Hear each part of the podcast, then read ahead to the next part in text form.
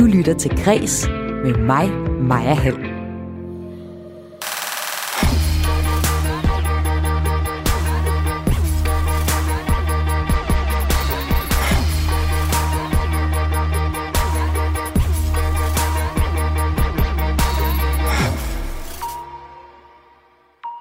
Tidlige kys og en øh, måske lidt for hurtig hånd på måsen. I år har eksperterne i tv-programmet Gift ved første blik skruet op for den seksuelle kemi mellem parne.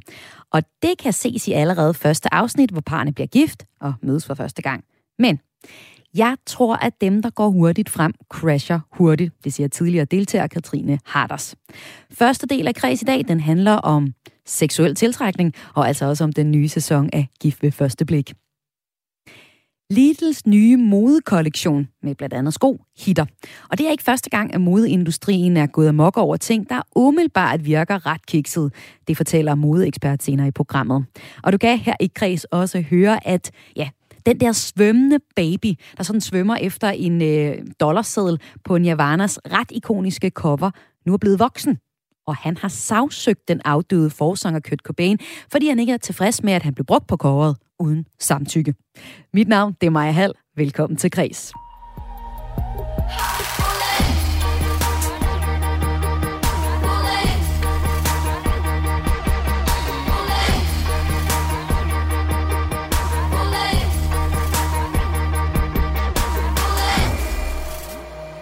I morgen løber andet afsnit af DR's program Gift ved første blik, syvende sæson, over skærmen. Kære Mette, du har et match og skal derfor giftes. Stort tillykke. Jeg skal med giftes. Endnu en gang har 10 modige singler sagt ja til at kaste sig ud i det ukendte. Du har et match! Og blive gift ved første blik. Jeg er nærmere nervøs lige nu. Pernille. Hej Michael. Hej. De har lagt deres skæbne i eksperternes hænder. I håbet om at finde deres livs kærlighed. Gift ved første blik er det her program, hvor en gruppe singler har sagt ja til at lade sig gifte med en vidt fremmed person, som en øh, gruppe eksperter har matchet dem med. I år så har eksperterne særligt valgt at skrue op for den seksuelle kemi, kemi mellem parne. Og det har de gjort ved at fokusere på, at ægteskabet skal øh, fungere kortsigtet, hvilket er stik mod, hvad de ellers har gjort i tidlige sæsoner, hvor de ligesom og skulle prøve at få et parforhold på den lange bane til at fungere. Selv så forklarer programredaktøren til, øh, til DR, det har vist sig flere gange, at hvis det ikke fungerer med kemien fra starten, når de aldrig til den lange bane. Og så kan det være lige meget, siger programredaktøren altså. Om det her nu er en god idé for parerne, og godt tv for os ser, og måske noget, vi kan bruge derhjemme, det skal vi tale om i den næste halve time. Men øh, efter at have set første afsnit, så kan jeg allerede sige, at øh, programmet er i hvert fald blevet mere øh, lummert, end øh, jeg har set i tidligere sæsoner. Kan du holde dem her? Så prøver jeg at lade være med at sprøjte for meget. Ellers sprøjt over dig selv, ikke mig. Okay. Så gør jeg det. Endnu. Ja, der bliver fniset rigtig meget her, og det er faktisk bare nogle bobler, som de er i gang ved at hælde op i deres glas, da de har mødt hinanden. To par fra Gift ved første blik. Her i øh, programmet, der skal vi have en anmeldelse af første afsnit af Gift ved første blik fra et tidligere par, som øh, er blevet gift i programmet. Det er Katrine og Michael Harders, der er blevet smedet sammen i sæson 5 for rullende kamera, og som stadig er sammen i dag, og nu venter barn. Og øh, så skal vi også tale om, hvor meget tiltrækning betyder i gift ved første blik og i virkeligheden. Og øh, det med, med tiltrækning og, øh, og par, og hvordan det lige fungerer, det arbejder du med til daglig. Frej Pral, velkommen til. Tusind tak skal du have. Du er udover parterapeut også psykolog og forfatter. Og øh, vi skal tale om først, hvorfor det kan være en fordel at fokusere på den første seksuelle kemi i et parforhold. Og senere i programmet, så skal vi øh, se på, hvorfor det så også kan være en ulempe at fokusere ekstra meget på det. Men til at starte med lige for at finde ud af og, og gøre det klart for lytteren, hvor du står henne. Hvis vi nu tager det konkrete program her.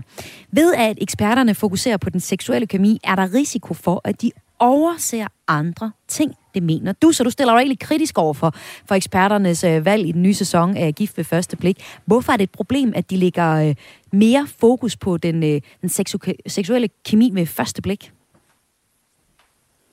Altså, jeg tror, der er flere problemer med det. Altså for det, fra mit perspektiv, så er det enormt svært altså at videnskabeliggøre overhovedet øh, sådan matching på den måde, man også gør i gift ved første blik. Altså fordi tiltrækningen er jo virkelig består jo af 117 forskellige komponenter. Øhm, og jeg tror, at vi, når vi møder et andet menneske, så rent ubevidst, så aflæser vi alle mulige ting med det andet menneske, udover det rent fysiske, hvis det er den fysiske tiltrækning, man tænker på. Og øh, mange af de her ubevidste ting, man aflæser, det er, altså hvad er det, er du i kontakt med nogle kvaliteter, nogle egenskaber, nogle kompetencer eller ressourcer, som jeg savner i mit liv. Og det er ikke engang sikkert, at jeg ved, hvad det er for nogen, men jeg kan bare sådan fornemme det på sådan en ubevidst plan. Og øh, det er noget, vi måske mærker, det ved jeg ikke, nede i maven, som sådan en intuition om, at ham eller hende her, hun kunne være rigtig for mig. Og jo mere vi sådan overbetoner, kan man sige, det fysiske aspekt, altså den tiltrækning, der ligger i det fysiske, jo mere glemmer vi den der sådan, hvad skal man sige, intuition om, at det her menneske er i kontakt med et eller andet, som jeg har brug for, og det kan vise sig at være meget, meget gavnligt på den lange bane, at lytte til den der intuition, øhm, hvor jeg tror nogle gange, at hvis man fokuserer for meget på den der umiddelbare fysiske tiltrækning, så kan det godt være, at det holder et stykke tid, men så vil man finde ud af, at det her menneske, det passer jeg faktisk ikke særlig godt med på så mange andre måder. Og så kan man jo sige, at uh, programmet her vil også bare gerne lave godt tv på den korte bane. Det er jo ikke, fordi vi følger parne uh, til uh, for evighed. Hvis uh, vi lige tager fat i de to, vi har bedt, så bedt om at, at anmelde uh, første afsnit af den syvende sæson her, så er det Michael Harders og hans kone Katrine Harders. Og uh, Michael, han øh, siger, at det er spændende, at der er fokus på den seksuelle kemi, for øh, det er det, mange af os deltagere tænker på, når vi ser vores match træde ind ad døren til hvilsen. Det øh, siger han her, og ja, Katrine, hun er helt enig. Jeg synes, det er meget spændende, at øh, den her sæson nu har et øget fokus på tiltrækning, fysisk tiltrækning mellem parterne. Det er jo ikke, fordi fokus har været ikke eksisterende i øh, tidligere sæsoner, og heller ikke i vores. Faktisk, så, så vidt jeg er informeret og orienteret, så øh, i castingprocessen er det egentlig udsat for det samme, blandt andet den her attraktionstest, hvor vi ser et par billeder og en 10 sekunders video, og så skal man så rangere personen, mm. blandt andet i forhold til fysisk tiltrækning. Men det jeg så tror er det nye, det er, at de har et øget, øh, de lægger meget mere vægt på det den her gang. Altså de tager det faktisk ret seriøst, at hvis det skal holde i længden, så skal det også holde på den korte bane. Så hvis den chance aldrig opstår, så er matchet jo spildt. Så det tror jeg, at det er derfor, de er lagt øget. Jeg er meget, meget enig med dig i, øh, i det syn på attraktion, og hvad det egentlig betyder for programmet. Og jeg tror desværre, at der er mange, der har misforstået det som om, at øh, åh, nu skal vi have nogle par, der knaller, og det skal blive sådan lidt et, et, et, et uh, reality-format, der minder mere om noget, vi, vi ser på andre kanaler. Og der tror jeg bare, at, at den her øget fokus på tiltrækning netop handler om, jamen, der skal være noget, der vækker en interesse med det samme. Der skal ikke kun være et potentiale for at kunne kommunikere godt sammen og have de samme værdier og ønske de samme ting for fremtiden. Der bliver nødt til at være noget, som der er et godt fundament for et parforhold i nuet også. Og det tror jeg, der er en vigtig ting at få med også. Noget jeg ved jo, for at have snakket med øh, andre tidligere deltagere. Det sjove er, at jeg egentlig ikke havde det på samme måde selv, men jeg ved, at et stort flertal af tidligere GVFB-deltagere, den største frygt, de har, der når de står i en hvilesalen, det er, hvem kommer ind ad døren? Eller den, der kommer ind ad døren, hvad ser jeg op for enden af salen? Og hvad Am, tænker de om mig? Og hvad tænker de om mig? Den der Høj frygt grad. for, at det bare allerede der går galt. Den dårlige start der. Så derfor giver det meget mening, de har fokus på det her. Ja. Øh, dermed vil jeg øh, så også, eller, jeg vil så også tilføje, at øh, i vores sæson, der blev vi øh, altså meget kraftigt anbefalet ikke at have sex på øh, bryllupsnatten. Øh, så jeg tror ikke, det her fokus skal misforstås som, at de siger, at nu skal de bare knalde, eller der skal være fokus på øh, berøring og alt det der. Øh, det kan komme med det, men jeg tror bare, det er godt, at gnisten er der, og man kan se potentiale for, okay, jeg har lyst til at fløte mm. og kysse med den her person her. Dermed ikke sagt, at det skal ske tidligt, for det tror jeg stadig kan have nogle øh, negative implikationer for resten af forløbet. Men de taler om den her genist fra pral. Hvorfor er mm. den seksuelle tiltrækning overhovedet vigtig, når man møder en på første date?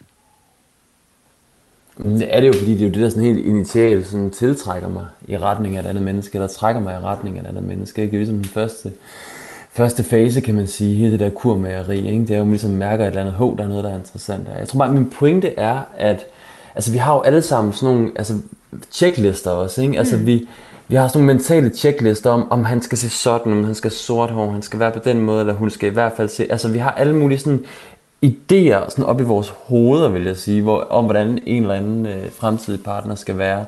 Og jeg tror nogle gange, at når vi møder et andet menneske, så kan vi have sådan en, en intuitiv tiltrækning. Wow, du trækker i mig. Og så med det samme, så står hovedet til, og så begynder jeg ligesom at konsultere alle de der checklistepunkter, jeg har. Og nå nej, jamen, hun er jo ikke sådan. Nå nej, jamen, han er jo ikke på den der måde. Og der er jeg bare bange for, at sådan noget her, det sådan bidrager til, at vi igen går op i det der checklistehoved, og ser på, hvordan og hvorledes, hvad hedder det, opfylder min partner de her forskellige krav, jeg Hov, der faldt du lige ud, øh, Frej. Er du der endnu, Frej? Jeg tror lige, vi ringer Frej Pral op på en telefon, fordi den øh, forbindelse, vi havde ham med på, den fungerede ikke. Øh, men det Frej jo altså øh, sagde her, det var, hvor, hvor vigtigt det er også bare at lade os øh, følge vores intuition, når vi ser et andet menneske for første gang, og ikke begynder at tænke over, uh, er hun nu, øh, eller han, er han nu høj nok hvis man nu er en høj kvinde. Det er også et eksempel i programmet, at de simpelthen øh, der måler på, armen. øh, han er en rimelig høj fyr, så det er meget godt til mig, for jeg er en høj kvinde. Den seksuelle kemi bliver altid i gift ved første blik rigtig tydelig, når der skal tages bryllupsbilleder, synes jeg. Det er øh, på en gang enormt sødt, fordi øh, på sådan et bryllupsbillede, der skal man jo til at stå tæt, og det skal de sådan for første gang. På den anden side, så er det også enormt tokrummende, fordi ikke alle har det lige lækkert med at stå så tæt på et menneske, de ikke kender, og det gælder også i den her sæson. Altså det, der foregår, det er, at det er en fotograf, øh, som kommer og skal tage bryllupsbilleder, efter de er blevet gift, de her par, og han beder dem altid om at stille sig tæt, lige lidt tættere, og lige lidt tættere på hinanden, og kan du sådan lige give røre hinandens næser, så det bliver virkelig intimt. Og det er jo så både for at få et godt foto, men også måske lige til at få dem øh, til at røre hinanden en lille smule. Og det reagerer parne ret forskelligt på. Jeg har fundet to eksempler, som vores anmeldere, altså de her tidligere gift ved første blik deltagere, Katrine og Michael Harders, genhører og så kommenterer de på det. Og øh, her er det først en scene med parret Christina og Michael, ja, han hedder også Michael, hvor øh, Gommen får lagt sin hånd på en vis kropsdel lige lidt hurtigere, end Christina synes. Jeg er ikke bange for at komme tæt på andre mennesker.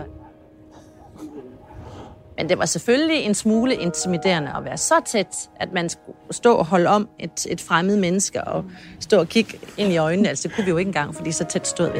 Højre hånd må du gerne bare have om bag ved hende, ja. Den der. Ja. på min røv.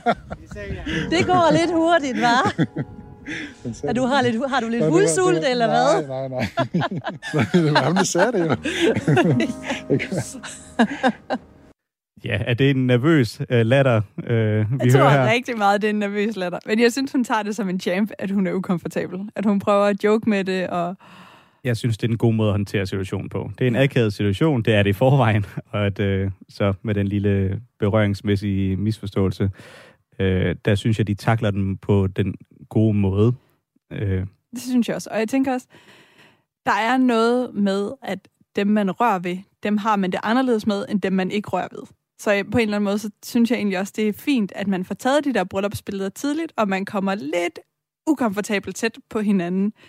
Fordi så er den der barriere med at have berøring ligesom nedbrudt. Og han skulle alligevel ikke tage hende på røven. Det var bare lige i det område, så det nåede ikke at blive helt sjovfuldt for dem.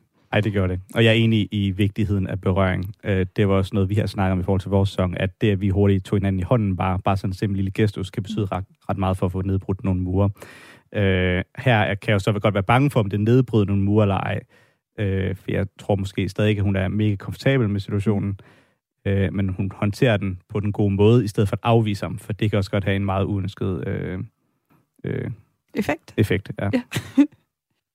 Jeg tror, det er meget forskelligt, om man synes det der med, at folk, der skal være i pinagtige tætte situationer, er godt fjernsyn. Øhm, jeg tror, altså, jeg får altid lyst til at pause, fordi jeg kan, jeg kan næsten ikke være i det. Så, men på en måde er det godt, og på en måde er det ikke godt, fordi jeg kan godt lide at Jamen, det, Åh, det er både lidt, ikke? forfærdeligt og rigtig godt at se på. Ja. Det, det er god tv, det er det.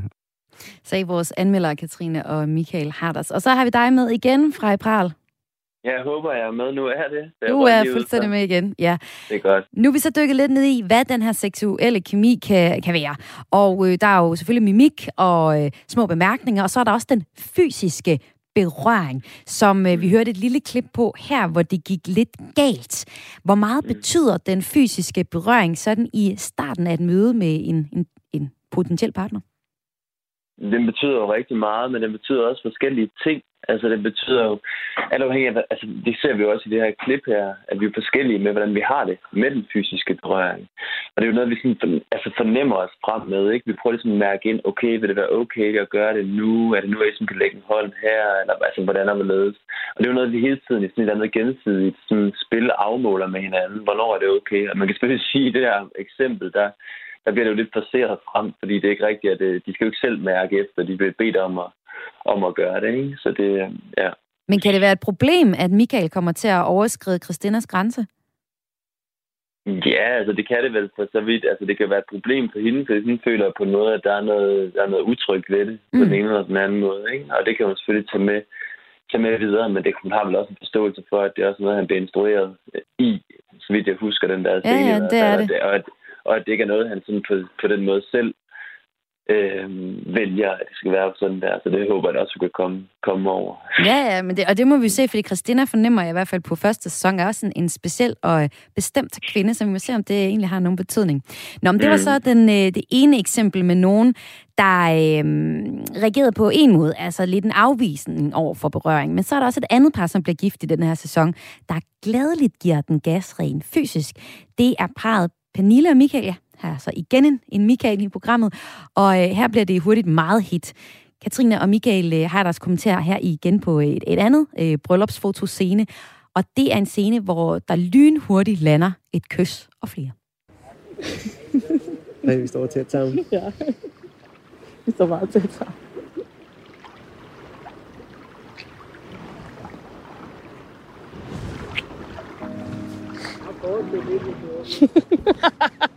det er sjældent, man får lov til det.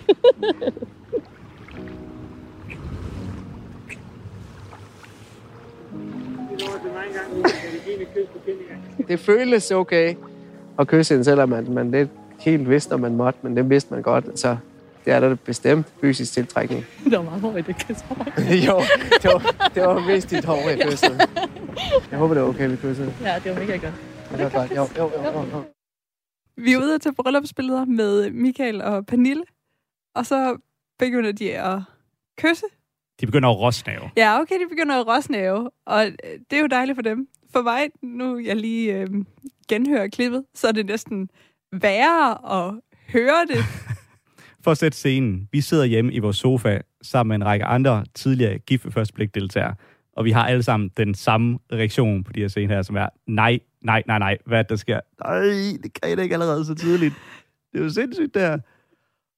Og ja, det, det, det er vilde scener, men hvor er, altså, hvor er det dejligt for dem. Ja, Det er det da. det var da et godt kys, siger de. så Ja. det, jo- Ja. Det er jo rigtig med, godt. Med lidt hår, men, men dejligt kys. ja, Ja. ja, altså, men hvis det er et godt kys fyldt med hår, så tør jeg næsten ikke at tænke på, hvor godt det er uden hår. Altså, Ja. Jeg tror, en af grundene til, at vi alle sammen sidder og tænker, ah, hvad foregår der? Det er fordi, at vi netop selv er blevet anbefalet at tage det stille og roligt, og vi har jo set gang på gang på gang i GIF første blik, at dem, der går hurtigt frem, også crasher hurtigt. Den fornemmelse har jeg dog ikke med Michael og Pernille på samme måde. Jeg ved ikke engang, om det er det, der gør det for mig. Altså, jeg tænker bare, at de her mennesker har kendt hinanden i en, i en time eller under en time. For det har de på det tidspunkt her. Men der de er jo mange, som snæver med folk, som de kun har kendt i en time. Ja, men det, der er de som regel beruset, og det er de dog trods alt ikke her, medmindre der er noget, vi ikke ved. Altså, jeg vil sige, at man er rimelig høj, når man endelig er blevet gift, efter at have gået i så lang tid og Ja, varmet op til det. Det er nok. Man er, man er Der er en anden slags beruselse. sted. Øh, Det er meget rigtigt. Ja. Ja. Og bare den, jeg tror, at den der eufori, det kan jeg da selv huske. Jeg var sådan, nej, ej, han ser godt ud, og han er sød, og han er sjov, og jeg tror bare, at man, man bliver sådan øh, fanget ind i den her lykkefølelse, og det er sådan, jamen, det skal være dig og mig, og nu er vi mand og kone, at øh, altså, ja, så jeg tror, der er en eller anden form for øh, følelsesmæssig beruselse. Klart, men det er stadig vildt. Altså, det er en situation, hvor der er et kamera på dig. Der står et produktionshold der ved siden af dig, øh, og du har lige mødt personen. I lige blevet gift. Det er en meget sårbar øh, situation. Hvad hvis du bliver afvist? Ja. Og så, Men det gjorde han ikke. Nej, det gjorde han ikke. Så her Katrine og Michael Harders. Og øh, Frej Pral, Katrine, hun siger her, dem, der går hurtigt frem, crasher hurtigt. Kan du se en pointe i det? Ja, jeg har ikke noget forskningsmæssig evidens, altså, som ligesom skulle vise, at det, at det var tilfældet. Så det tror jeg, det ved jeg faktisk ikke, om jeg, nødvendigvis er enig i. Altså, jeg tror, at tværtimod, så synes jeg, man kan se lige præcis i den scene der, at der er en anden form for altså, organisk tilblivelse af det Mm. kys. Altså, Ja. det er som om, at de faktisk de kigger lidt hinanden anden, og så er der ligesom en åbning, og så kysser de hinanden og nyder det begge to. Og han spørger os meget sødt bagefter, jeg håber, det er okay, at kyssede dig lige der. Altså, der, det, jeg synes, det virker meget egentlig meget naturligt, og meget som om, at det skulle da bare være, det skulle da bare være sådan, lige der. Øhm, så, så ja, ja. Men det, vi skal tale om nu, det er, øh, hvornår det så ikke fungerer at gå hurtigt frem og reagere på den der seksuelle kemi. Fordi nu skal vi tale om ulemperne ved at have rigtig meget fokus på den seksuelle kemi i starten af et forhold. Altså det, som øh, gift ved første blik eksperterne de har i den her syvende sæson af programmet. De vil sikre sig, at matchene finder hinanden. Men øh, kan en øh, stærk seksuel tiltrækning bruges til noget, når der går lev på steg og hverdag i den? Det skal vi tale om nu. Du lytter til Græs med mig, Maja Hall. Og med mig har jeg dig, psykolog og parterapeut øh, Frej Pral. Og øh, så har vi også talt med Katrine og Michael Harder, der de deltog i, øh, i den her sæson, eller en tidligere sæson af Gift ved første blik. Og der var der lidt mindre fokus på den fysiske tiltrækning. Alligevel var det selvfølgelig også et tema for dem, og Katrine hun synes, at Michael var lækker helt fra starten, fortæller hun. Jeg kan huske, at jeg var meget hurtigt tiltrukket af Michael. Øh, vi havde jo lavet den her attraktionstest, og der var to, jeg havde givet topkarakter. Og da jeg træder ind og ser Michael stå dernede på enden, så tænker jeg, ja, det er nummer 10! Fordi at det var en af dem, som jeg synes, der så rigtig sød ud. Så jeg var ret hurtigt tiltrukket af Michael. Men den der, øh, altså øh, den seksuelle tiltrækning, som de også snakker lidt om, at den valgte vi bevidst at tage det stille og roligt med. At det var et aktivt valg for os, at øh, der skulle noget andet på bordet først. Ja, i hvert fald at være afventende med, altså for at sige liv, sexdelen. Ja. Øh, det var jo ikke fordi, at jeg ikke før det var seksuelt tiltrukket af dig. Nej, det er rigtigt. Ja. Ja, de er søde. Det kan godt være, at man så er tiltrukket af hinanden i starten og svæver på en lyserød sky, men så vælger, melder hverdagen sig også. Katrine og Michael Harders mener, at for at lykkes som par, både i tv-konceptet Gift ved første blik, som øh, vi snakker om her, og så også ude i virkeligheden, så skal man have realistiske forventninger til hinanden og kærligheden. Jeg tror, det, der skal til at lykkes som et par i gift ved første blik sammenhæng, det er at øh, vide og være forberedt på, og det er også generelt som par, at der kommer til at være tider, hvor man bliver usikker på matchet, og man ikke der dropper matchet og trækker sig øh, og afviser den anden, eller ikke kommunikerer om det. Altså, det tror jeg, der er det, der skal til for at lykkes. Fordi lige nu, for eksempel, hvis vi tager udgangspunkt i Michael Pernille, men lige nu har de fået den her glædesrus af en start, og det har mange par tidligere. Altså, hvis man bare er kigger på første dagen, typisk, så vil man tro, at øh, de fleste par klarer den, og det er altså langt fra et tilfælde. Det er 4 ud af 24 par, der har klaret den indtil videre. Så statistikken er imod den, men øh, hvis de ligesom også kan nå at finde et tempo, for hvis det kører på det her, så lige pludselig så tror jeg, de kommer til at falde langt ned. Mm. Så jeg tror, det der med at finde et tempo og en hverdag, når de kommer hjem fra bryllupsrejsen, og kan vide, hvor den øh, går hen i øvrigt. Ja, jeg tror også, at noget af det, der skal til for at lykkes, når man så er med i sådan et her eksperiment, det er, øh, det er det her med at acceptere, jamen nu kommer du ind i en helt almindelig øh, for, parforholds hverdag. Du har ikke et, øh, du har ikke et datingforløb, og du skal ikke øh, være dig selv, og du får ikke den der i det normale datingforløb med hele spillet, og vil han, vil han ikke, jamen du bliver konstant konfronteret med, at du skal forholde dig til dine følelser, og I skal snakke sammen, og I skal arbejde på det, og I skal få en hverdag til at fungere, og er der noget, der er svært, så er det at flytte sammen med nogen, og så endda et rimelig fremmed menneske. Det er faktisk en god pointe, det der, du nævner med, at der er ikke det der spil der, som normalt er, når man dater. Det kan der godt være, men jeg tror, det er måske derfor, mange, par går, øh, mange personer i de her par går galt af hinanden, fordi nogen måske har en forventning om, eller bare, mm, altså sådan, at det er sådan, det fungerer for dem. Man kan sige, at jagten den er jo taget ud af det, fordi jeg er allerede gift. Ja, og det er jo det, som der er mange, der synes, der er spændende, ikke? Ja, og så, så hvis den ene part ligesom føler, at nu er vi inde i den her kontekst, hvor vi er committed til hinanden, Mhm. så det er sådan, jeg øh, går igennem eksperimentet på, og den anden har det modsat, så går de jo galt af hinanden, og så er der ikke det spil, som den ene forventer, og den Mhm. anden tænker, jamen, hvorfor bliver jeg afvist, og hvorfor er personen ikke der, hvor jeg er? Nej. Og så opstår alle mulige misforståelser. Så man skal gå ind i det og tænke, jamen nu er jeg inde i et normalt forhold, vi bor sammen, det er lever på steg og hakkebøf, og øh, hvem køber ind, og hvem støvsuger. At sådan bliver det rigtig hurtigt. Så på den måde, hvis man forventer den her øh, jagt eller store forelskelse, så er det ikke det, du får i gift ved første blik. Men du får en form for lovet commitment, hvis man vælger at tage den. Ja, altså det er jo i hvert fald vores holdning, og jeg tror da også, vi kan til at sige, at det er programmets grundholdning. At det er jo derfor, det hedder gift første blik. Ja. Det er ikke, nu dater du en, du ikke har mødt før. Altså, det er jo ikke noget revolutionært. Det er det, der som regel sker, når du dater folk. Og en af grundene til, at vi lykkedes, det var jo også, at vi lovede hinanden den commitment. Jeg, altså, jeg tror ikke engang, vi var kommet hjem fra bryllupsrejse, før vi sagde, vi lover hinanden at køre det her til enden. Ja, altså. altså, det skulle gå utroligt galt. Ja. Var også min grundholdning, før at jeg ikke vil sige ja efter de fem uger, fordi altså, jeg respekterede Præcis. Øh, det commitment og det eksperiment, som Sammen. jeg meldte mig til. Sagde her Katrine og Michael Harders fra en tidlig udgave af Gift ved første blik. Psykolog og parterapeut Frej Pral, du er stadig med os. Øhm, I gift ved første blik, så tager man jagten ud af det. Altså den der flirte jagt og flirtespil, fortæller Katrine og Michael Harders her. De går fra at være gift til hverdag. Hvad betyder det, at man ikke har det her flirtespil med, når vi egentlig danner par, sådan helt generelt? Det betyder rigtig, rigtig meget. Altså, jeg tror da, at, hvad hedder det, at man netop i det der flyttespil sådan finder ud af, hvem er du, og hvad hedder det, hvad er du for en type, og hvem er jeg? Og jeg tror, at der er jo også rigtig mange, og det er jo igen der, altså bare for at komme med et eksempel, ikke? altså jeg levede ikke op til nogen som helst af min kones idéer om, hvordan hun ligesom, hvilken type mand hun ligesom gerne ville have, men jeg kæmpede og kæmpede og kæmpede og blev ved med ligesom, hvad jeg ville skulle have hende. Hun var mega lækker og dejlig, og det, altså det kunne jeg bare mærke. Og nu siger du også, at hun er mega lækker. Ja, det synes jeg jo bare. Men hun synes sikkert, at jeg var mega lækker. Ja. Det er ligesom pointen. Det behøver ikke at være gensidigt. Ja, vi var jo ikke okay. matchet på sådan en attraktionstest der, fordi hun ikke havde matchet mig på den. Mm. Men jeg blev bare ved med at kæmpe, fordi jeg, jeg kunne bare mærke, at der var et eller andet her, vi skulle have. Ikke bare, hun var ikke bare lækker, der var også noget andet over hende. Der var et eller andet der, særligt, som jeg ikke kan forklare, eller kunne forklare dengang, hvad det var. Men jeg skulle bare i nærheden af det og have det.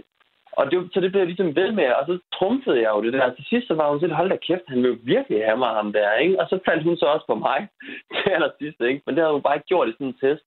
Så hvad hedder det... Øhm, og det betød så, at vi så fandt hinanden, og så fandt vi så, og nu har vi jo så været sammen i 12 år, ikke? Og har tre børn sammen med hinanden. Øhm, så, min pointe, så jeg tror, at hele det der spil er helt vildt vigtigt. Altså, fordi jeg tror, at hvad hedder det, vi kommer ind til et eller andet der, som, som vi desværre nogle gange kommer til at spole lidt hen over, hvis vi bare der er matcher, jeg skulle at sige hinanden og møder hinanden. Men det kan man jo også gøre i et gift første blik. Man kan jo bruge den første tid med hinanden, når man ligesom er blevet matchet på netop at finde ud af det. Altså, skal det være os to? Eller skal det ikke være os to? Det er jo vel også pointen med det, tænker jeg. Man er jo ikke tvunget til at være sammen. Katrine og Michael, de taler om øh, i de her klip om at have realistiske forventninger til hinanden og kærligheden. Øhm, der er jo mange, som der lytter med, der har været med i en eller anden form for øh, dating øh, hjemmeside eller app, eller blevet sat op af nogle øh, venner. Og er det ikke et enormt kedeligt råd, som øh, Katrine og Michael mener, man skal huske sig selv på, når man dater? Altså det der med, at man skal huske hverdagen, og Ja. jo på stegen og så videre. Ja.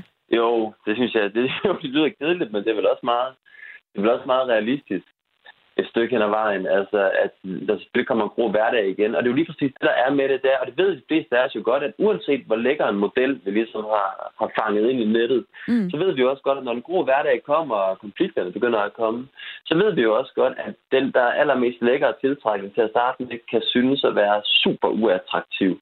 Uanset hvad andre vil synes om vedkommende. Ikke? Fordi at alt hænger sammen med de følelser, vi har. Men, men altså, kan vi sætte os ud over det, Frej Pral? Altså, når man, mm. når, man, når man ser et andet menneske, så lynhurtigt, så siger man, øh, det er en, jeg godt kan lide, eller det er en, jeg ikke kan lide. Altså, det kan man jo slet ikke styre, kan man det? Jamen igen, altså min pointe er, at jeg, at, at, at jeg tror, at vi langt oftere, end vi i virkeligheden tror, at bliver tiltrukket af mennesker, som ikke lever op til de her forskellige krav, mm. vi har, men vi når ikke at lytte til det, ja. fordi vi har alle de der idéer og forestillinger om, hvordan det burde være, eller hvordan han eller hun burde være. Og det er ligesom den del af det, jeg er nysgerrig på, og det er derinde, for der, der ved jeg, at der kan vi, altså jeg har et eksempel, jeg har en, en veninde, som mødte sin mand på, hvad hedder det, et studie, sit studie. Hun synes, han var super uattraktiv, og de havde ingenting til fælles med hinanden, og, men hun kunne bare huske hans duft, hans duft, og det var ikke engang særlig lækker duft, det var sådan en duft af lædertaske, eller sådan noget, sagde hun, som han havde, og det var, og hun kunne bare huske den duft, den tiltrak hende bare helt vildt meget, og hun blev bare nødt til at få ham, selvom der ikke var nogen som helst parametre, der ellers skulle sige god for det. Og i dag har de været sammen i 25 år, har, hvad hedder det, fire børn sammen med hinanden, og hun synes, han er den skønneste og lækreste mand i hele verden. Øhm, og det siger jo bare noget om, hvor ur øh, agtigt det i virkeligheden også kan være, når vi vælger en partner, hvor det ikke handler om, altså hvor attraktionen kommer helt andet sted fra. Altså for eksempel i forhold til, hvordan mennesker dufter. Ja. Ja. Fantastisk eksempel. Og øh, Frej Parl, tusind tak for, at du var med i øh, Kreds i dag til at tale om tiltrækning i forbindelse med gift ved første bliks seneste sæson. Selv tak. Altså psykolog og parterapeut og også forfatter. Tak fordi du var med, Frej Parl. Hej. Og øh, nu lovede jeg i begyndelsen en anmeldelse af første afsnit af Gift ved første blik, den her syvende sæson, fra vores to anmeldere, de tidligere øh, deltagere i programmet, Katrine og Michael Harders. Og den får du nu. Og de er enormt begejstret af det allerførste afsnit, der kom i sidste uge, og kan slet ikke vente med næste afsnit, der kommer i morgen. For mit vedkommende, så giver jeg første afsnit 5 ud af 5, for det leverede ikoniske øjeblikke, øh, spændende personer, øh, vi har forhold, der bevæger sig i forskellige øh, hastighed. Det synes jeg er spændende. Min forhåbning for resten af sæsonen er, at vi kan se nogle anderledes dynamikker, end vi måske plejer at se i First Blik. Det plejer meget at være berøring og kommunikation. Og der kunne jeg godt tænke mig, at man måske lod sig inspirere af andre programmer og bare kunne røre bredere og prøve nogle, nogle nye dynamikker i forhold. Så det er min forhåbning. Men jeg synes, starten er, som den skal være. Jeg synes også, at øh, jeg synes, at Gift ved første blik, det er helt genialt fjernsyn til dem, der godt kan lide noget, der er lidt reality, noget, der handler om kærlighed, og noget, hvor man også ligesom bliver op, altså, øh, oplyst omkring noget, man selv synes, der er interessant. Og jeg elsker at lære mere om kærlighed og parforhold, så og hvis man godt kan lide de tre ingredienser, så er Gift ved første blik programmet, man skal se. Og det kan jeg rigtig godt lide. Så for mig, så får Gift ved første blik også 5 ud af 5. Men hvis man ikke er til at se andre mennesker, der snæver på fjernsyn, så, så er det måske knap så fedt. det skal man, det er sådan lige... Og hvorfor skulle man ikke være til det? Det ved jeg ikke. Hvem er ikke til sådan noget? Næste afsnit af Gift ved første blik kommer i morgen på DR kl. 20. Og lige en lille sidste kommentar fra Katrine og Michael Harders. De er så skønne. Så øh, for i deres, øh, efter deres mening, så hvis det skal fortsætte med at være rigtig godt tv, som de altså mener første afsnit af sæsonen her var, så skal programmet bare fortsætte med at komme med nogle ikoniske tv-øjeblikke, som øh, første afsnit havde, siger de her. Det, jeg håber på at se i næste afsnit, er flere ikoniske øjeblikke, øh, ala Gæt mit navn. det, bliver, det. det bliver svært at overgå det øjeblik, vil jeg sige.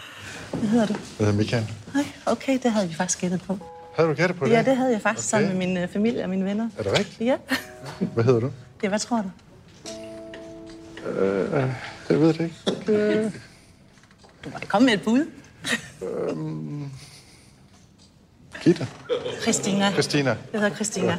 Hej Michael. Hej. Dejligt at møde dig. I lige måde. Øh, og så er også høje forventninger, fordi at vi i næste afsnit jo følger formentlig to af parne, hvor vi i første afsnit fulgte tre af parne.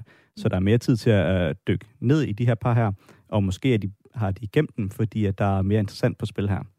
Jeg ved næsten ikke, hvordan det bliver mere interessant i næste afsnit. Jeg var, jeg var godt underholdt, og øh, jeg synes, der var noget for, for enhver smag i de tre par.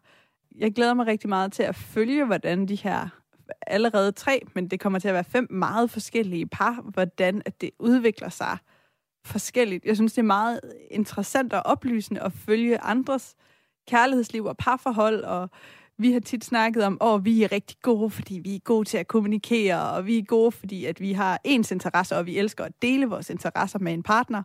Og nogle gange kan man godt komme til at tage det som en selvfølgelighed, at den måde, man selv foretrækker at være i parforhold på, det er den eneste rigtige måde. Så jeg glæder mig til sådan at se, hvordan andre forhåbentlig får det til at lykkes. Det glæder jeg mig rigtig meget til.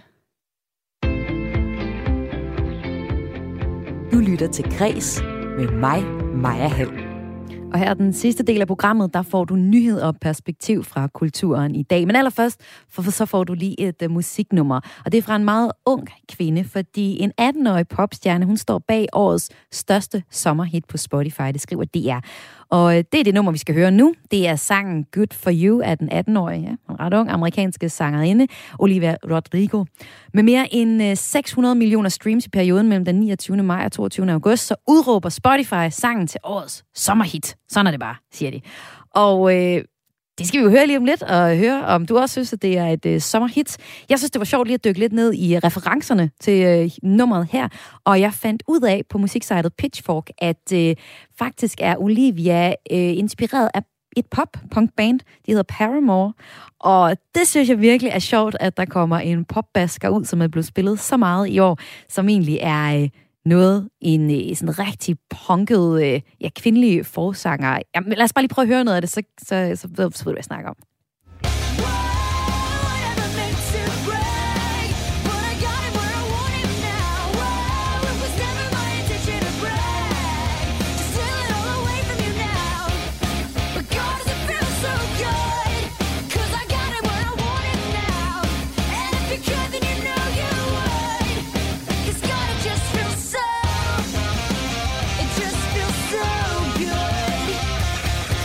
Misery Business med Paramore hørte vi lige øh, 20 sekunder af her.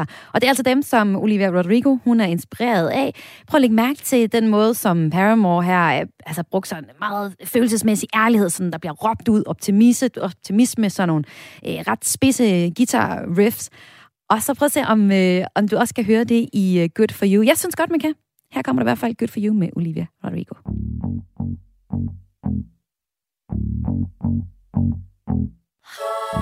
Good for you, I guess you moved on really easily. You found a new girl and it only took a couple weeks. Remember when you said that you wanted to give me the world? And good for you, I guess that you've been working on yourself. I guess the therapist I found for you, she really helped. Now you can be a better man for your brand new girl.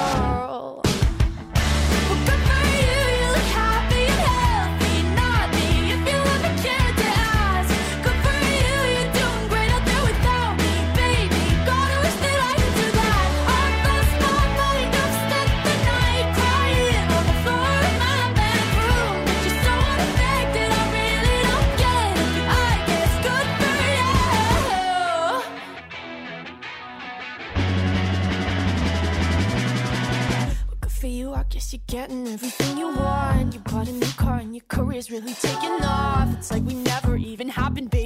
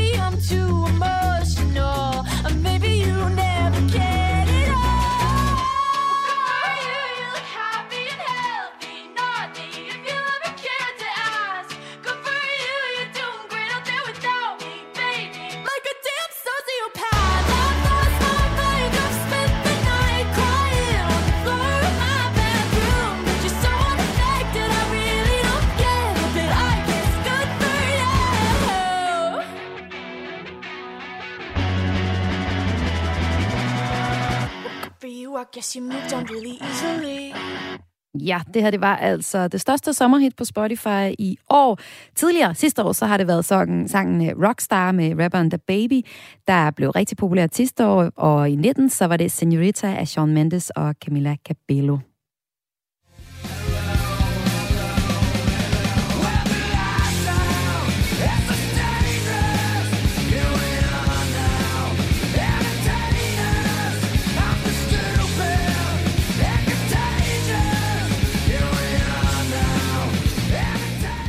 Tilbage i 91, der udgav rockbandet Nirvana, som vi lige hørte noget her, albummet Nevermind. Og du kan måske godt huske det her ikoniske billede på forsiden af det album, fordi det er billedet af en baby, der svømmer rundt under vandoverfladen efter en dollarseddel, der hænger fast i en fiskekrog. Kan du huske det? Nå, nu er den her baby blevet voksen, og øh, manden, som han hedder nu, er, er blevet mand nu, han hedder øh, Spencer Elden, og han øh, står nu frem og siger, at det var ham, der er fotograferet på album, albumcoveret som lille, og det er han ikke tilfreds med. Derfor så sagsøger han bandets medlemmer, inklusiv den afdøde forsanger Kurt Cobain, for hver 150.000 dollars, svarende til ca. 950.000 danske kroner. Han kalder billedet for børnepornografi, fordi hans kønsdele er blottet, og fordi han ikke selv har givet samtykke til det her billede. Det er ikke første gang, at Spencer Elden har været i medierne i forbindelse med det her billede. Han øh, har nemlig selv ved flere lejligheder i sit voksenliv lavet en reproduktion af fotoet. Men der var han selvfølgelig voksen og kunne give samtykke. På en måde så lugter det her lidt af at få opmærksomhed og penge. Eller er det bare mig? Fængselsatleter skal lære af de gamle vikinger. Ja, Yeah artikel i nogle øh, effekter her. Kulturhistorie og eliteidræt. Altså, umiddelbart har det så overhovedet noget med hinanden at gøre? Ja, det mener de i hvert fald hos oplevelsescenteret øh, Kongernes Jellinge, Kongernes Jellinge, hvor man i slutningen af august skal til at lege med danske, det danske fægteforbund. Her skal fægteatleterne nemlig blive klogere på, hvordan vikingerne forberedte sig til kamp. Helt konkret, så er det en workshop, der skal undersøge, om det gavner topatleter, altså rigtig professionelle topatleters personlige og sportslige udvikling, er en dybere forståelse for, både for øh, national identitet og historiske rødder. I Dansk Fægteforbund, der mener man, at samarbejdet kan motivere øh, de medlemmer, som gerne vil til OL i 2024. Altså, det er helt seriøst, det her. Og altså, jeg er spændt på at se, om, øh, ja, og så også oplevelsescenteret, ned, oplevelsescenteret, centret, sorry, øh, Kongernes Jelling, kan bruge det her samarbejde til at lave en øh, fed oplevelse for os publikum også. Det må vi vente og se. Den sidste historie, vi når her i Kreds, den øh, handler om en supermarkedskæde. Udsolgte Lidl sneakers er det seneste eksempel på, når ting, der virker, ja, i udgangspunktet ret kikset, bliver smarte. Den tyske discount-supermarkedkæde Lidl kommer med en modekollektion til Danmark i morgen. Og det er sneakers, sandaler, sokker og et indkøbsnet. Og det er især de her sneakers, de her sko, der er interessante. De har nemlig været enormt eftertragtet i udlandet. De er simpelthen blevet reddet væk fra hylderne. Det er sådan en sneaker i, i kraftig blå, gul og rød, ligesom Lidls logo. Vildt populært. Og øh, det er ikke første gang, at der er gået mode i sådan, hvad kan man sige, helt almindeligt, lidt hverdagsagtige liv og sådan ting fra for eksempel en supermarkedskæde. Frederik Lens, velkommen til Kreds. Tak for det. Du er Creative Director hos det kreative bureau Holidays, og så er du også tidligere moderedaktør på magasinet Euroman gennem 13 år. Så du er vores ekspert på den her historie nu. Du har taget tre eksempler med på, at modeindustrien er gået, ja, jeg vil sige lidt amok over ting, der umiddelbart godt kunne virke kikset, altså noget, man finder for eksempel i en supermarkedskæde. Først skulle jeg godt lige tænke mig at høre, Frederik, hvad siger du egentlig til den her uh, Lidl sneakers? Er den fed? Oh, det, altså, jeg tror, jeg er nok ikke den rette at spørge, fordi at, øh, altså, jo, jo, jeg er den rette til at tale om det, men om, øh, jeg er måske ikke den rette til at spørge, om vi skal komme til fordi at jeg tror, det er, det er jo det er et udtryk for noget, jeg øh, sådan generelt definerer som en ikke-æstetik. Det vil sige, at øh, det er jo noget, der er, som du selv indledte med at sige, at det er jo noget, der egentlig er lidt grundlæggende kikset, og øh, måske ikke det kønneste. Altså farvesammensætningen er jo også meget sådan, det er sådan lidt baghavsagtigt, ikke? Men sådan meget øh, øh, sådan blokkolder, det er jo sådan nogle kontrastfarver, det er sammensat af. Mm. Men og så fordi det refererer til et logo, som man generelt forbinder med øh, øh, noget discount. Øh, men det sjove med det er, øh, hvis man skal tage udgangspunkt i, i, i den retning, altså som vi har set i, øh, i gennem nogle år, så øh, hvis man tager det, et, et stort, øh, efterhånden et rigtig stort modehus, der hedder Vetmang, øh, øh, der er et fransk øh, modehus, som Vetmang, der betyder øh, tøj på, og jeg beklager jo, at øh, lyden, det bliver skidt Ja, der er lidt dårlig lidt forbindelse. Ja, øh, nå, det er ked af. Jeg, jeg prøver at tale så, øh, så højt og så godt jeg kan, men, øh, men i hvert fald øh, øh, ved mange, det er det her store, eksklusive modehus, som er øh, har slået sig op på at være et, et, øh, øh, et brand, der dyrker den her ikke-æstetik. Det er jo dem, der ligesom grundlag øh, øh, den her retning, som vi for nogle år siden øh, navngav øh, normkår. Det vil sige, at det, det var ting, som egentlig var ekstremt tilgængelige. Man kunne købe sit tøj i, lige pludselig blev det cool at købe sit tøj i Bilka og sådan nogle steder. Men øh, paradokset her, det er, at med mange gik og lage, lavede grundlag hele den her øh, stilretning, hvor, som var øh, en, øh, hvor de tog noget, man allerede havde set et andet sted, og så lige pludselig så, så øh, sagde de, nu er det high fashion. Og det øh, blandt andet, der tog de en, øh, igen at øh, kurere firmaet DHL, eller transportfirmaet, hvad man, man kalder det. Øh, mm. Og så lavede de DHL's, øh, de tog bare DHL's logo øh, på øh, en... Øh, øh, øh, på en helt almindelig god t-shirt, så lavede faktisk fuldstændig en, en øh, kopi af DHL's egne øh, uniformer, og så solgte de den til 5.500 for en, en t-shirt. Så en helt almindelig DHL t-shirt, sådan set. Altså reklame-t-shirt. Ja. Der stod ikke noget, der stod i, i oppe i nakken, stod der ved mange, men ellers derudover. Og ved mange betyder bare tøj på fransk. Ja. Så det er ikke engang, fordi det var et... Og det var noget af det første, de lavede. Så de lavet alt muligt. Så lavede de øh, øh, det tyske politis øh, regnjakker fuldstændig man til en til en. De blev så ulovlige at købe i Tyskland, men hvor der stod politi bagpå med øh, hvide bogstaver på en grøn regnjakke. Den solgte til 9.000, 9.500, tror jeg. Og, øh, og det der med at gå ind og tage noget, som allerede er, øh, som man allerede har et kendskab til, det er jo, det er jo grundlæggende, altså det samme, de, de gør her også. Der, øh, nu ved jeg godt, der ikke er en ekstern partner ind over det. Det er Littles egne sneakers. Men det er i virkeligheden et øh, udtryk for at dyrke noget, man kan definere som sådan en, øh, en ikke-æstetik, eller noget, der er decideret grimt, som man gør cool. Og det var jo så det første, fordi Frederik Lenz, vi har bedt dig om at finde tre eksempler på, at modeindustrien er gået, ja, som jeg siger, lidt amok over umiddelbart kiksede ting. Og øh, det første eksempel, du kom med her, det er øh, simpelthen den her gule trøje fra DHL, som øh, Vetements tøjmærket simpelthen tog til sig, bare planket og så solgt rigtig dyrt. Det næste eksempel, det handler om noget så almindeligt som en IKEA-pose. Ja, og det er jo øh, i relation til, øh, til Vetements, der var øh, den øh, designer, der, øh, der skabte øh, øh, Vetements, han blev så efterfølgende, på grund af den succes, han gjorde med, med drenge, så blev han også kreativ direktør for øh, modehuset Balenciaga, som er øh, jo et af de mest hæderkronede øh, øh, modehuse i verden, også fransk. Øh, og øh, under det, der fortsatte han faktisk lidt samme, øh, i samme rille, som, øh, som han allerede havde etableret med mange Han lavede blandt andet øh, et, et, kendte blå IKEA-net, så lavede han det i, i blåt læder i stedet for, og så koster det 18.500 modsat de 5 kroner, man betaler, når man er i IKEA for deres øh, plastiknet. Ikke? Men mm. det er fuldstændig en til en det samme. Og det er jo igen, det er en eller andet, øh, der er jo noget, øh, der er jo et, et greb af noget, af noget humor i det, men samtidig er det også øh, lidt at, øh, at øh, at lave sjov med folk på en eller anden måde. Ikke? Det, er jo, det er jo sådan lidt... Øh, det, det, det er ham, der griner hele vejen til bare i hvert fald er der mange, der har sagt det igennem årene. Ja. At, øh, og og det, der, vi havde også et eksempel i Danmark med, med et mærke, der Mufti, der, gjorde, der også lavede en... Øh, de lavede både en Carlsberg-trøje, de lavede en, øh, en, et, for et andet fragtfirma, der hedder Freja, et dansk fragtfirma, lavede de også en.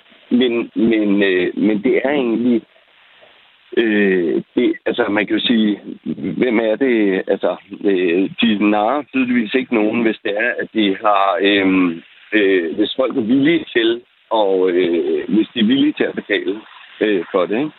Øh, så, øh, og så har vi... Øh, ja, det sidste øh, eksempel, ja. det kommer fra Danmark, ja. og det er ja. så det danske sneakermærke ARK, der har lavet et samarbejde ja. med Faxi Kondi, hvor skoen har fået Faxi Kondi farver. Ja, lige præcis. Og det, det er jo lavet fuldstændig en ting. Altså man kan sige, det ligger jo rigtig godt i tråd med et lille øh, øh, eksempel. Fordi det her er også en sneaker, og det er også noget, som er ekstremt velkendt, og som er noget, der er på en eller anden måde allemandseje. Øh, Ark er jo ikke allemandseje, men det er faktisk Conti, fordi det står på en hver øh, hylde rundt omkring. Øh, men de har... Øh, øh, og det har de lige lanceret her også for nylig øh, hvor de... Øh, men det, det er jo så, det kan man sige, det er jo så med, øhm, øh, med udgangspunkt i... Øh, øh, i deres egne klassiske sneakers, de laver det sådan lidt mere sådan løbeskodsform, og så er der en, øh, Øh, og så er der øh, i øh, alle deres øh, farver, fuldstændig som hvis det var et logo. Så derfor er, øh, altså, øh, og det, tydeligvis, så er, der, så er det noget, folk gerne vil have fingre i. Ikke? Øh, Frederik Lenz, Creative Director, eller kreativ direktør og tidligere moderedaktør. Tak fordi, at du var med i Kredsdag. det er så lidt. Tak for det. Godt. Og øh, Frederik var altså med og gav os her de her eksempler, fordi at Lidl i morgen lancerer deres modekollektion i Danmark, som har... øh, Altså, der har i hvert fald været stor rift om skoene i udlandet. Og øh, måske også fordi, at det er nogle billige sko, som øh, man kan købe. Det kunne være, at det var en del af det. Men så er der jo nok også nogen, der synes, de er fede. Du kan i hvert fald selv finde dem i øh, Lidls butikker fra i morgen. Og øh, Kreds er ved at være færdig for i dag, men jeg kan lige nå at spille lidt musik. Mandag blev den danske sangskriverspris, Karl-prisen, uddelt for 9. gang i København. Og gruppen Joyce, de hentede hele to priser for årets sang og årets komponist inden for rock. Og det er også Joyce, som vi slutter programmet af med at høre øh, i dag. Vi skal simpelthen høre nummeret øh, Formskifter. Og øh, så kan det være, ja, altså, der er en lille kommentar til det. Øhm, der er en øh, kunstner, der hedder Gulli Mund, der efter det her show øh, brækkede sig lidt ud over internettet. Eller han var i hvert fald lidt irriteret over, at alle dem, der vandt den her pris, eller mange af dem, der vandt, det var nogle hvide mænd. Og han savnede lidt at se noget mere diverst, både i køn og også øh, i øh, minoriteter i det hele taget på, på øh, linjen. Han skriver på sit Facebook-opslag, øh, jeg håbede inderligt, at jeg havde fået mulighed for at få noget taletid, fordi, altså, han skriver, for det første virkede setupet helt absurd. Min store kæphest er, at vi musikere kommer til at underbyde hinanden i et evigt ræs mod bunden, fordi vi er så bange for, at der står nogen lige bagved, klar til at tage jobbet, hvis vi siger nej. Så det er en fuldstændig fake rivalisering, siger han her. Han øh, siger, han skriver igen, jeg mener, at øh, denne interne rivalisering mellem kunstnere og når ja, er, når ja, kunstig. Den findes simpelthen ikke. Jeg er ikke i konkurrence med Ganger eller Bisse eller Barcelona. Musik er en eller anden, ikke en eller anden brugsgenstand, for eksempel en fusproces, som folk skal have en af, og så er det enten Siemens eller OBH. Så han synes, at det var en lidt underlig ting, og dernæst så slog det ham så også, skriver han, at da priserne var uddelt, var det store fællesbillede af vinderne skulle tages, øh, stod der 22 mænd og kun sølle to kvinder. Og han skriver slutligt i øh, Facebooks opslaget, at øh, han gerne vil kigge ind af, og pointen det handler om at udfordre sin vanetænkning, og det er der givet videre herfra. Og så spiller jeg så lige nummeret med Joyce med formskifter. Ha' en rigtig god eftermiddag. Det var alt fra mig her på Græs. Mit navn er Maja Haller. Programmet var til tilrettelagt af Lene Grønborg Poulsen.